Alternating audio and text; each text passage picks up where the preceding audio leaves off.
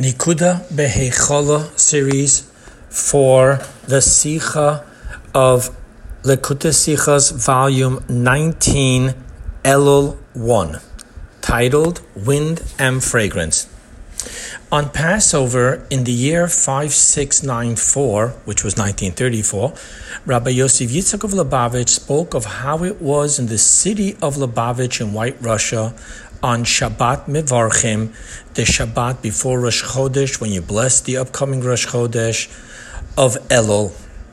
And I quote, On Shabbat Mivarchim Elul in Lubavitch, albeit that in general it was still a clear day with the sun shining, nevertheless the air, the atmosphere, changed.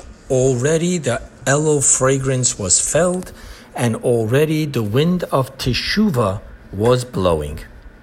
The questions beg to be asked. 1.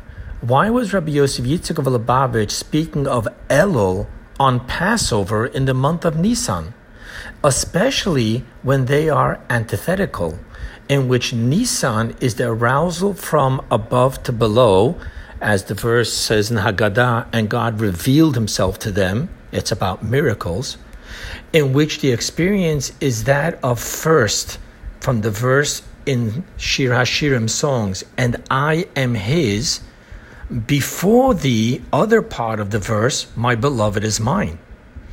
And Elul is the arousal from below to above, Teshuva, in which the experience is that of first, my beloved is mine, before the, and I am his. Second question what is the meaning behind the four descriptions of one, light? He says sun is shining. Two, ear, as he says, change of atmosphere. Three, the fragrance, the Elul fragrance.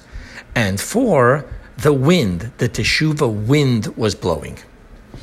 Our sages, upon the verse in Job, who came to meet me and I will pay his reward, our sages say, who has praised before me until I have given him life?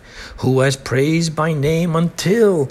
And he goes on listing, and to the end he says, Who set aside a sacrifice before me until I gave him livestock? Mystically meaning that there can be no arousal from below before one is empowered by an arousal from above. Hence, Rabbi Shneur Zalman of Liadi explains the Elul's revelation of the 13 attributes of mercy with the metaphor of the king, meaning God, who first, in Elul, goes out to the working field with a shining countenance and smile toward all his subjects, which then empowers his subjects to follow him to the palace and coronate him on Rosh Hashanah.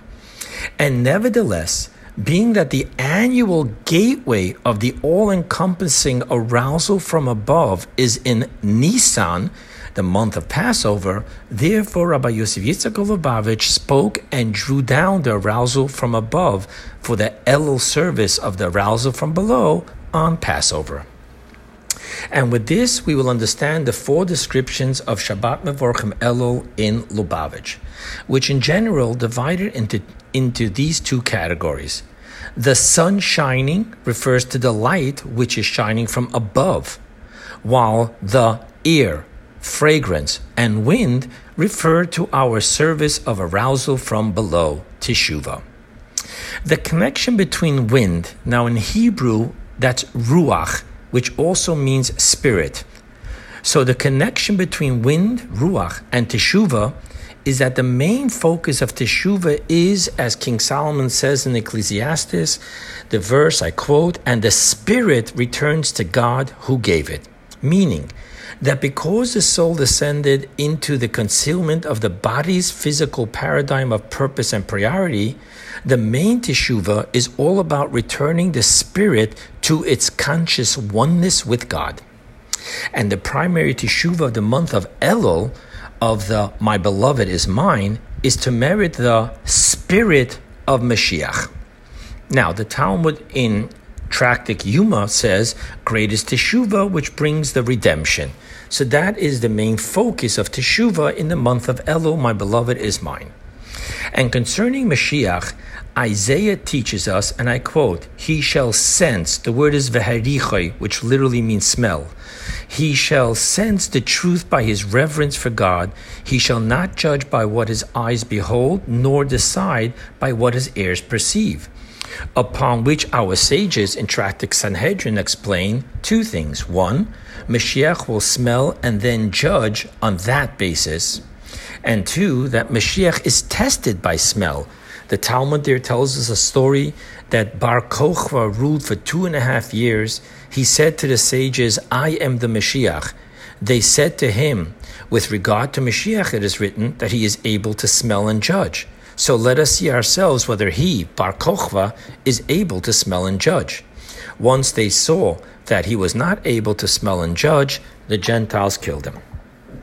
So that's the connection between the teshuva with reyach, the smell, the connection with Mashiach, teshuva bringing Mashiach. Now, concerning ear, of all the necessities of mankind, shelter, clothing, food, and ear, in which clothing is more necessary than shelter, food and clothing, and most necessary, without man cannot survive and needs consistently, is air. Therefore, it is understood that the effect of the quality of the air is consistently impactful and felt. Therefore, what Rabbi Yosef Yitzchak Lubavitch is telling us is that being that the Elul fragrance and the Teshuva wind was in the ear, hence it was easily accessible to all, connected and necessary to all, and vivified all. As our sages teach us upon the closing verse of Psalms, the second, it says, Let every soul, which is nishama, praise God.